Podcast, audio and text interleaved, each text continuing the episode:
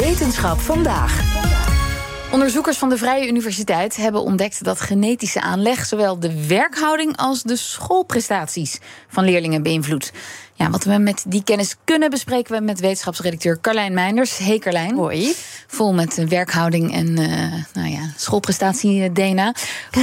maar goed, dit is nieuws. Ook werkhouding zit in je DNA. Ja, ik weet niet of die bij mij altijd even goed is wel. geweest. Ik denk maar wel. genetisch gezien. uh, ja, dat is dus wat uit dit onderzoek van biologisch psychologen van de VU komt. Elsje van Bergen is een van die onderzoekers.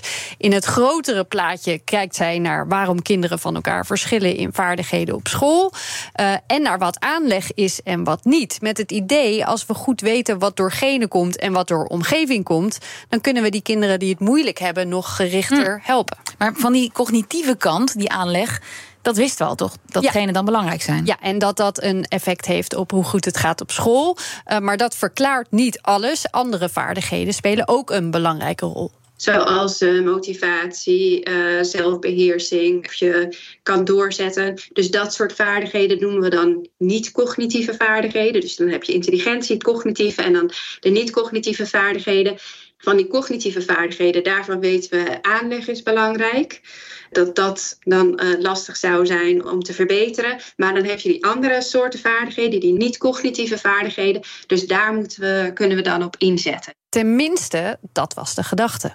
Maar wij laten zien dat niet alleen de verschillen in die, in die schoolcijfers voor een groot deel komen door verschillen in aanleg tussen kinderen, maar ook als we kijken naar die, naar die werkhouding.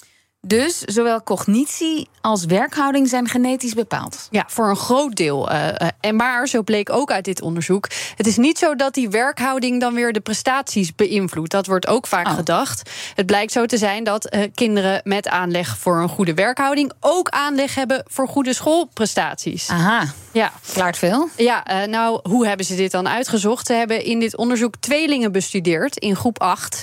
8000 tweelingen hmm. maar liefst. Ik wist niet dat je er zoveel in groep 8 kon vinden in Nederland. Zowel één-eigen tweelingen als twee-eigen tweelingen. Het voordeel is dat je zo goed naar genetische aanleg kunt gaan kijken, omdat de omgeving, hoe een kind opgroeit, als het goed is, grotendeels hetzelfde is.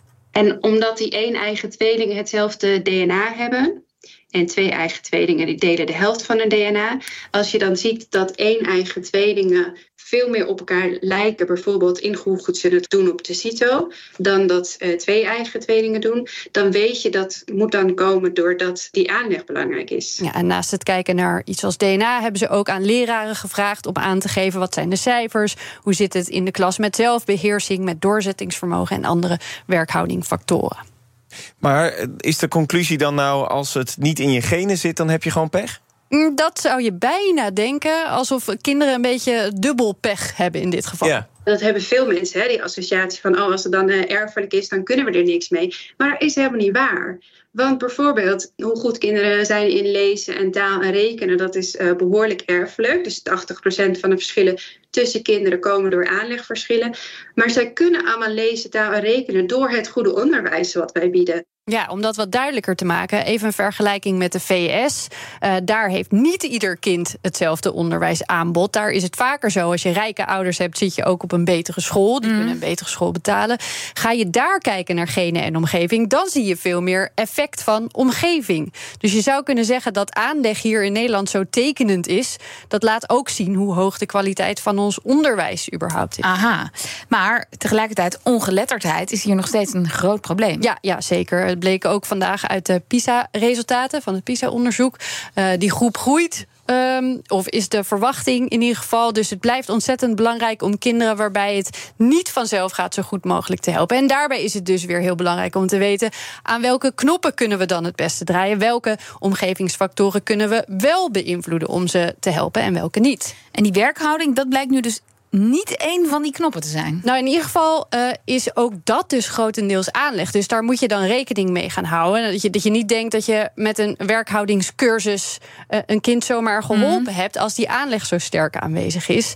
Uh, nou zijn ze nog lang niet klaar met onderzoek doen. Natuurlijk, ze willen ook veel meer gaan kijken naar de invloed van ouders. Kunnen we daar ook die genen en ja. die omgeving een beetje loskoppelen van elkaar en dat weer vergelijken met die kinderen? Bij de VU doen we al 35 jaar onderzoek naar tweelingen.